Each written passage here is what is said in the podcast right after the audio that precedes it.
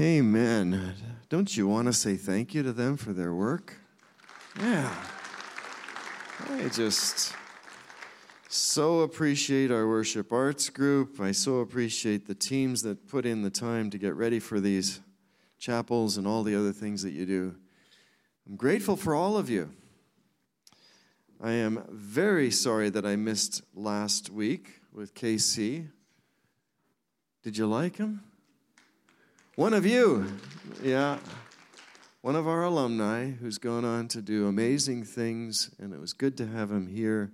I have listened to the message, and uh, his point about perseverance is something we all need to remember. We all need to be steady on looking through finishing the task that God has put before us, and before Nehemiah, of course, was the rebuilding of the wall. Uh, I thought it was interesting that I, I think he said he had been in two churches in 25 years. This is perseverance. Uh, the idea that you go to a church and stay there for a few years and then switch around and switch around, switch around, that's okay if that's the healthy thing to do. I wouldn't say it's necessarily a healthy pattern. If you can find a place to be in and be there a long time, take Al Mertes as an example and be there for 22 years, this is a good thing. I could use other examples. I could even use our speaker this morning, who's been in ministry for 28 years, Dr. Rich Kao, got his doctoral degree in leadership from Regent University in Virginia Beach. Born in the U.S., he is Asian. I think this is the Asian section of our batting order, right? We've had Joseph D'Souza and Casey Wong and now Rich Kao. But uh, Rich is, uh, is kind of as, as American as any of us, born in the U.S. of A has an amazing vision for the world. He looks after Five Stones Church, has been there for 15 years in Vancouver. Interesting church. If you're in Vancouver looking for a place to stop by, um, do, do, stop in and, and, visit them. Rich will be hanging around for um, an hour before uh, I think James Fraser's taking him for lunch. Um, and then at 1.30, Kelly's planning to host a little bit of a get-together for any who are interested, especially Pastoral Studies Youth Ministry students. Uh, I think you might have already sent the email, but maybe not, Kelly. But in any case, this is your invitation to hook up with Kelly something like 1.30, Kelly? Yeah. And, and have a chance to visit with Rich. And then I'm taking him back to the airport at 3.30, and I look forward to that. But I'm so excited that Rich is here.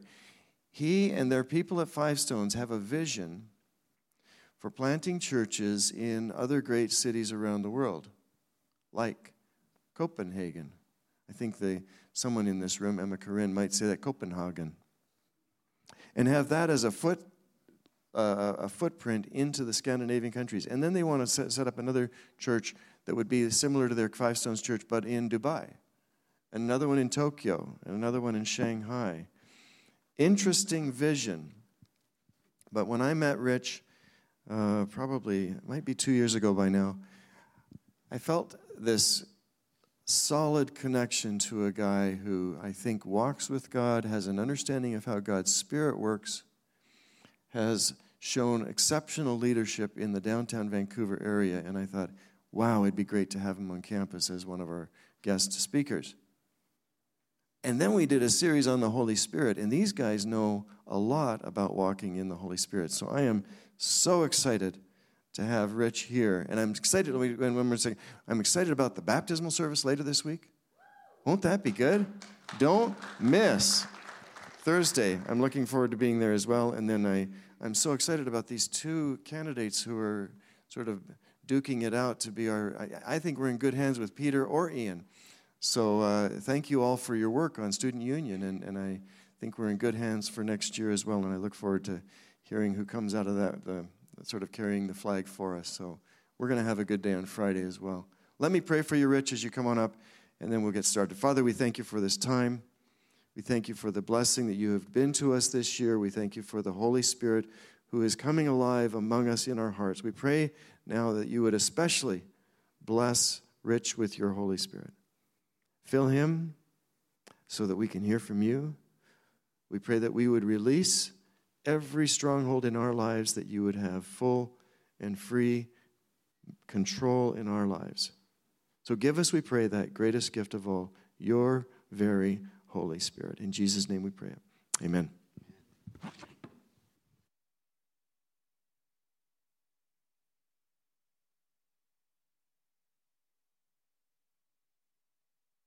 turned on here. Get the mic going.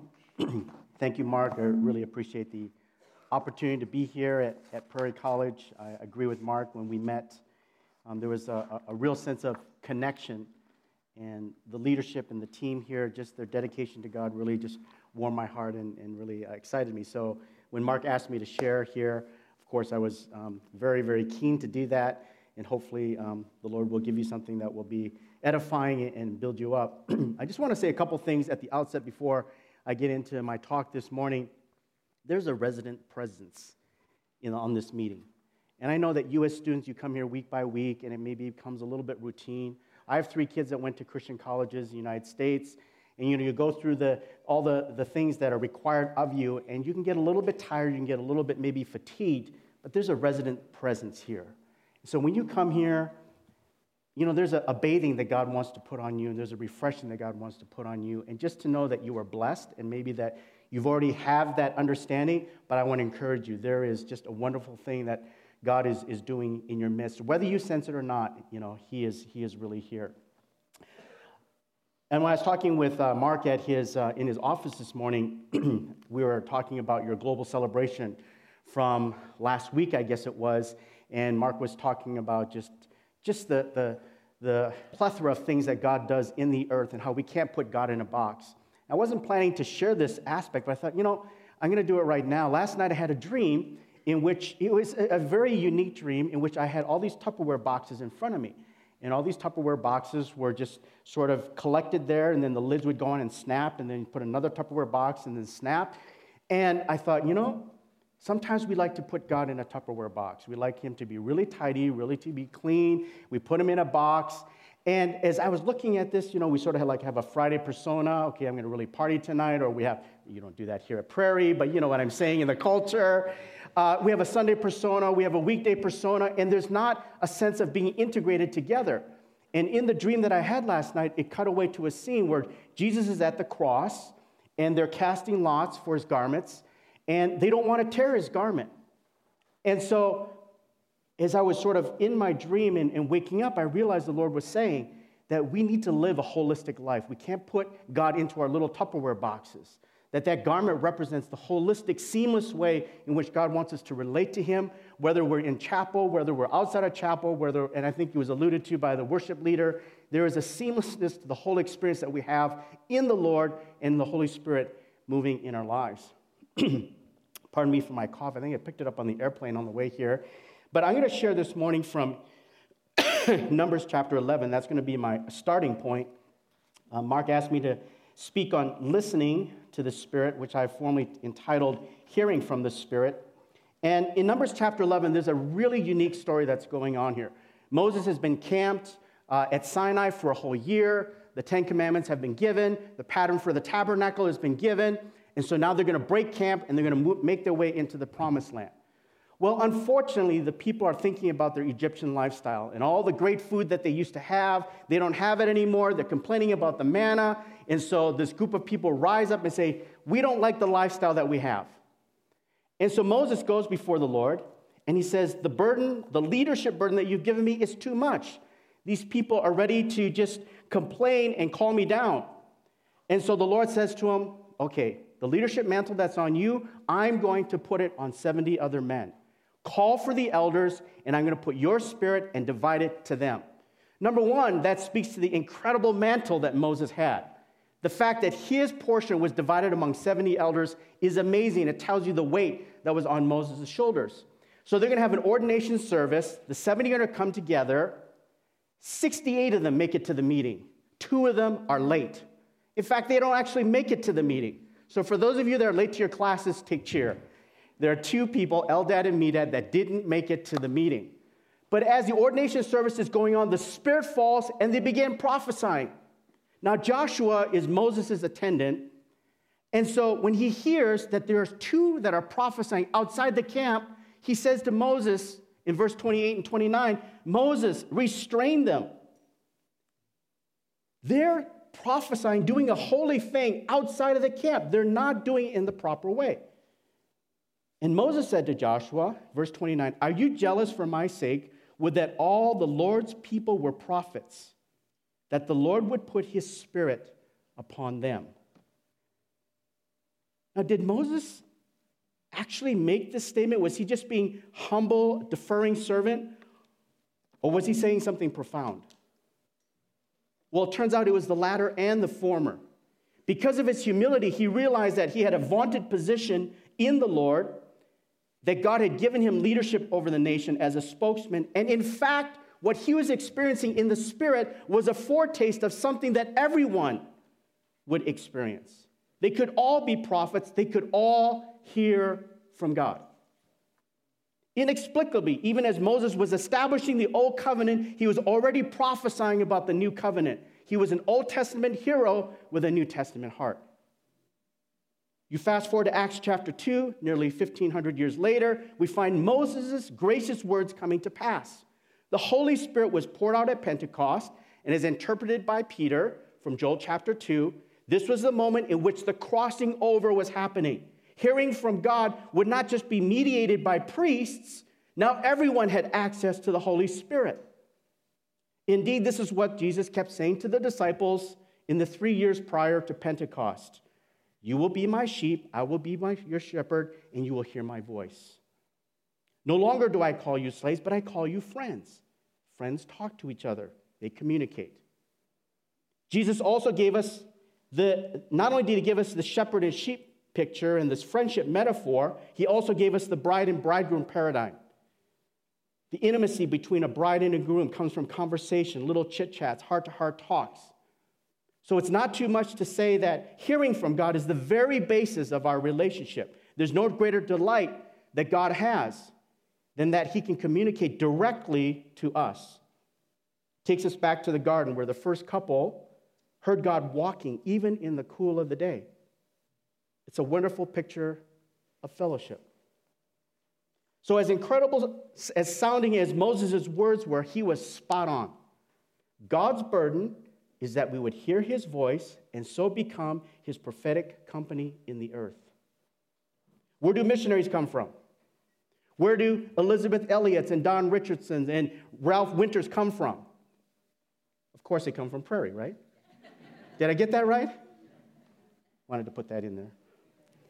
But more fundamentally, they come from hearing from God. They hear God's call upon their lives, then they embark on a mission that manifests God's direct will in their lives. It's prophetic, it's expounding God's kingdom in the earth in real time. Prophet means to speak for God. Prophetic, by derivation, means to message God's purposes. When you hear and obey God's voice to you, you are being prophetic. You're messaging God's decision to your life. You're literally speaking with your actions what God is saying. Go to the villages of Nepal. Go serve in the inner city of Vancouver. Go into the fashion world and be the best designer you can be. Go and farm the land so you can be part of the food chain for your country. Go and be an elementary teacher so you can provide Christ centered education during a child's early years. Go and be a paramedic, be a frontline rescuer so you can be the face of Jesus when people are facing trauma. That's prophetic. God is moving with his purposes in your life. This is how the Lord fulfills the Great Commission. It's all based on hearing from God. So, how does God speak? Through the Bible? Of course. Through circumstances? Yes. Through mentors? Yes. Through parents? Yes. Read Proverbs 1 and 2. Fount of wisdom flows through our parents, as much as we don't want to hear that. Does it flow through Financial provision, absolutely. God speaks through all these things, but they are merely tools in the hands of the Holy Spirit. If there's no anointing, no breath, no wind upon the word, upon the circumstance, upon the advice of a mentor, then the Holy Spirit is not speaking and there is no quickening. There is no life to it. Let me give you an example. I went to one of the best liberal arts schools in America. Carleton College in Minnesota, perennially top 10 ranked small liberal arts school, along the likes of Dartmouth, Swar, uh, Swarthmore, Brown, a few other elite names. Many of my teachers came from Ivy League universities. I was exposed to some of the best minds in the country. Well, during my freshman year, as part of my Lib Ed requirement, I took a religion class called the Gospels of Jesus. and I couldn't have been more excited. I had just gotten saved a year earlier, and I was pumped to be able to study the Bible and get credit for it at a secular college. To boot, I was going to get a teacher that would teach me in depthly about the Bible. To my dismay, it was an exercise in intellectualism and scholarship.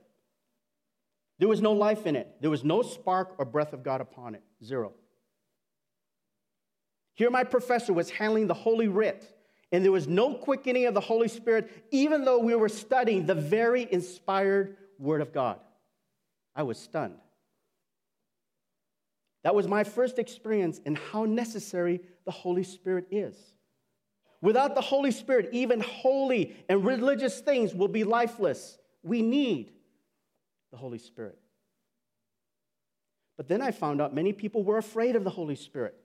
They were afraid of Acts 2 and being baptized in the Holy Spirit. They were afraid of the nine gifts of the Holy Spirit. Oh, we would teach the nine fruits of the Holy Spirit, but not the baptism or the gifts because they had passed away.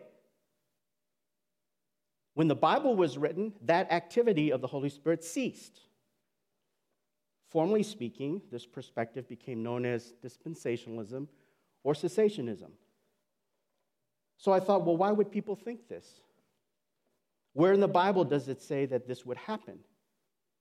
Well, this is a debate that's raged for decades. There are scholars and institutions on both sides of the fence. But as you know, one of the key rules for biblical interpretation is sola scriptura, which states that the Bible interprets itself and that no part of Scripture can be interpreted in such a way as to render it in conflict with what is taught elsewhere in Scripture. So, where does the Bible say about itself that when the canon came together, the gifts and the baptism, the prophetic activity of the Holy Spirit would cease?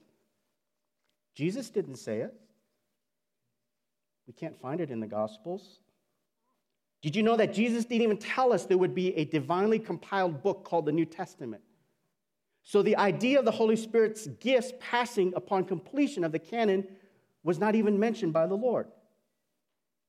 None of the original apostles said it. So where do we get it from?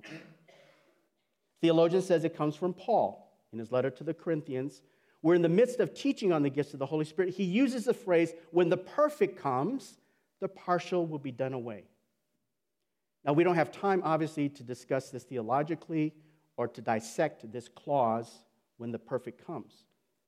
But if you look at it from a wisdom perspective, there has to be an interior logic with scripture that matches. So, what if we were to repeat back to Paul our theology on dispensationalism? What if Paul were in the audience today and we were to interview him? He'd be surprised, number one, that his letters got turned into the New Testament. What an honor! He was just writing to shepherd the churches that he had planted. Really? Pastor Rich, that happened? Yeah, it happened. Your writing is now on par with the Torah and with the prophets. Incredible. And then we would add, and guess what? You know the gifts of the Holy Spirit you operated in? The gifts of healing and faith and miracles, prophecy, speaking in tongues, being baptized in the Holy Spirit, they don't exist anymore today. What? Yeah, because we took your letters, we compiled them into the New Testament. You said at that point the gifts would cease. I said that? Yeah, you said when the perfect comes, the partial will be done away with. So now that we have your letters as part of the canon, you can stop moving in the gifts. You don't have to teach about them anymore. You can stop, for, stop praying for people to be baptized in the power of the Spirit. You can stop healing. You stop miracles, speaking in tongues, because your letters have been all assembled into this beautiful New Testament. Isn't that cool? And Paul would be, is that what I meant? We nailed it, didn't we? So this becomes a bit of a head scratcher when you think about it. So, how do we explain cessationism to Paul, let alone Jesus, who is the baptizer of the Holy Spirit? By the way, the Holy Spirit is not just this amorphous sort of fog that moves around, He's a person, right? And the Bible says that Jesus is the one that pours out the Holy Spirit. Jesus himself is the one that is the giver of the Spirit to us. So, where does this doctrine come from? Well, to be sure, I believe that those who formulated dispensationalism had a right heart. They wanted to safeguard community life and not let wildfire break out. They don't want wildfire to break out. And that gets to the root of the matter. The root of it comes from fear. We want to control the flow of things. We want to put them in our little Tupperware boxes. Oh no, snap, don't ever, lid, don't come out again. We, want it, we don't want it to jump out into different areas. The Holy Spirit is wind, is fire, is river. You can't control that. These are all pictures given to us in the scriptures. But here's the question Were the apostles afraid of the Holy Spirit? Was Jesus in fear of the Holy Spirit? Like sometimes we might feel. Well, the answer is no, and I'll tell you why. They were bathed and utterly immersed in the love of God. The apostles had no fear because they completely trusted Jesus. And Jesus had no fear to be anointed by the Holy Spirit, not an unholy spirit. He had no fear to be anointed by the Holy Spirit because he was completely immersed in the Father's love. Being wide open to the Holy Spirit is about love, feeling safe and secure that it's from God.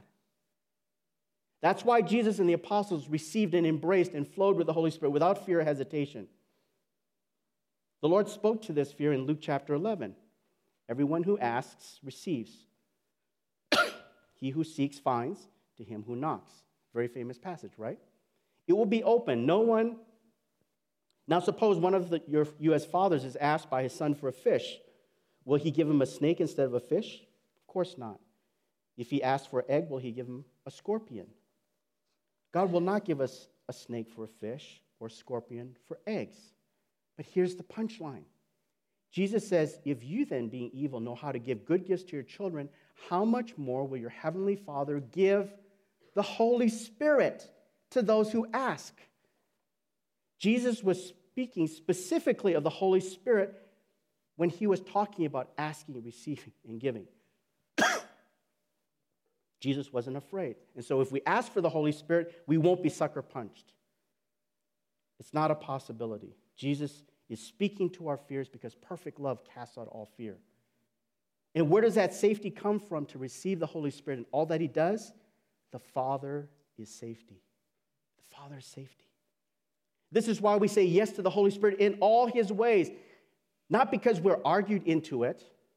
Or not because we're an adventurous type. Oh, it's cool, those charismatics, they do these kind of weird things. I want to try that out. No, that's not the reason why we do it. It's all about love. Love is the basis of it, and we need not be afraid. So let's come back to this idea of hearing from God. to hear from God is to hear from the Holy Spirit. They're one and the same. Based on the logic of the Trinity, there's no reason to fear the Holy Spirit's work because he's part of the Trinity. The Holy Spirit is God. So to cultivate a relationship with the Holy Spirit is to cultivate intimacy with God. There should be no reservations or hesitations about that. Bring it on, Holy Spirit, because you are God and you always do things that will glorify Jesus and the Father. This is what Jesus told us in John chapter 16. Whatever the Holy Spirit hears, he will speak and he will disclose to you what is to come. He will glorify me, for he will take of mine and will disclose it to you. Holy Spirit, I am good with you. I want to hear from you. I want your presence. I want your anointing and power. I want your gifts. I want your baptism. I want your calling. It's all good. Holy Spirit's good because the Holy Spirit is safe. I get the privilege of traveling the world speaking at conferences. And one of the topics I am asked to speak on is how do we hear from God? and I could go into the mechanics of it, listening to God, but that's not the most important part. The most important part is that you feel safe and settled and loved by God so you can receive all the Holy Spirit has. Everything else flows from that. The apostles were completely immersed in Jesus' love for them. He wouldn't give them a snake or a scorpion. That was the farthest thing from their minds. Jesus was immersed in the Father's love, and so he knew that what the Father gave would be good.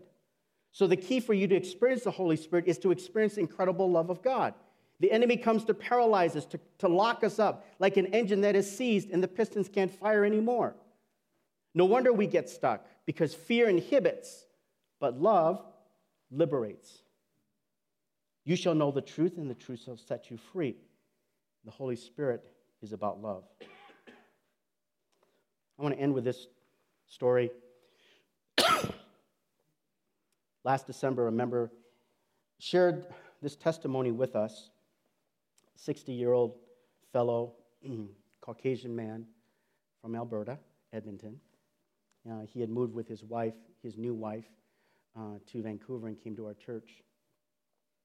And in his testimony, he shared how he was a terrible husband and a terrible father.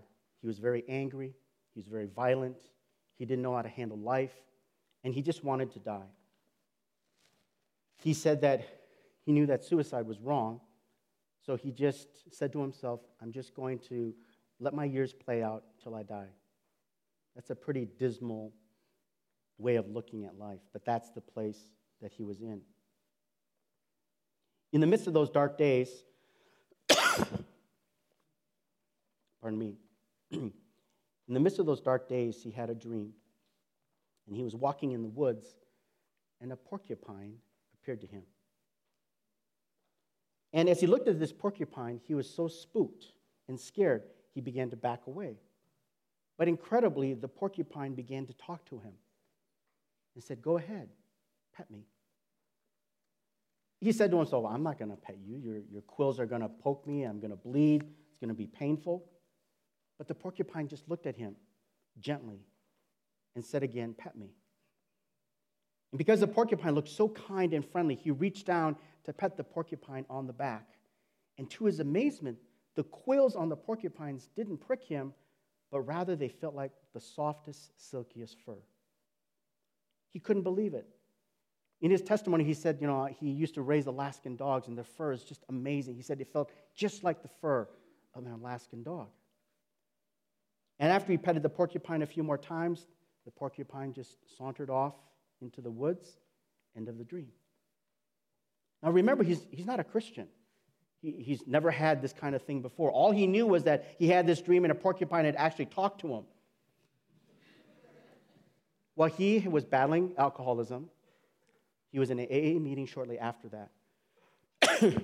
Conversation veered towards God, higher power. And at that moment, as people began to talk about God, the understanding of the dream came to him. The porcupine was God.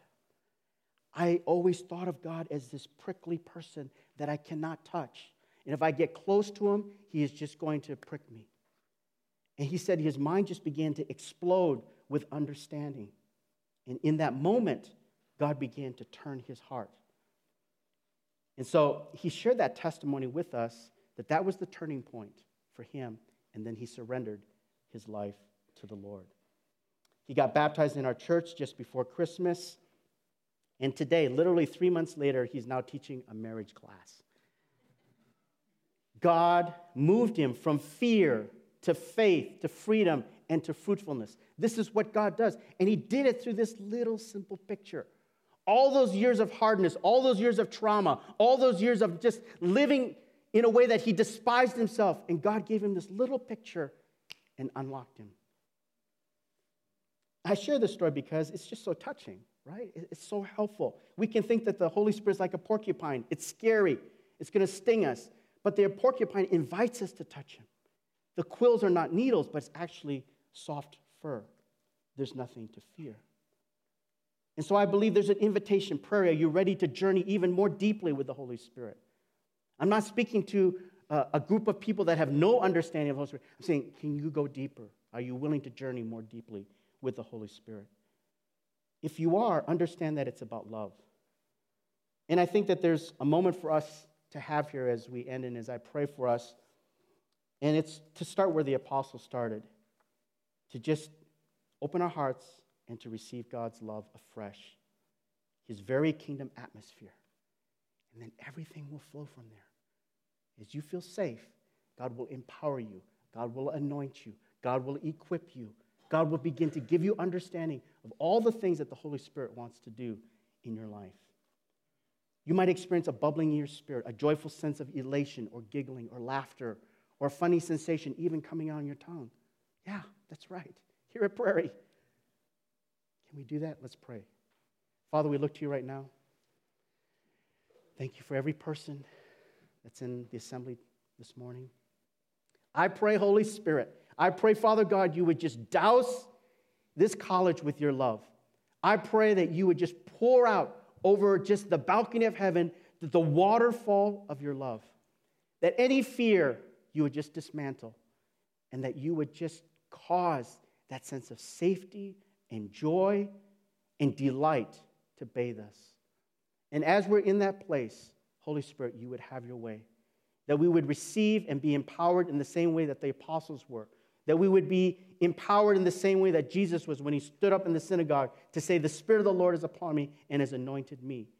Let there be a fresh plugging into the power of heaven as your love flows. Thank you for the callings on each person's life in here. There's some of you that are experiencing some valleys. God is coming to comfort you. There's some of you that are experiencing some deep trauma. God is coming to speak to you personally. If you, by faith, will say, God, you love me down to who I am in my name, you're going to see God move in a wonderful way. So, Holy Spirit, just come in fresh, let a river just flow through this campus in the precious name of Jesus. Amen and amen. Go in the presence and power of the Holy Spirit.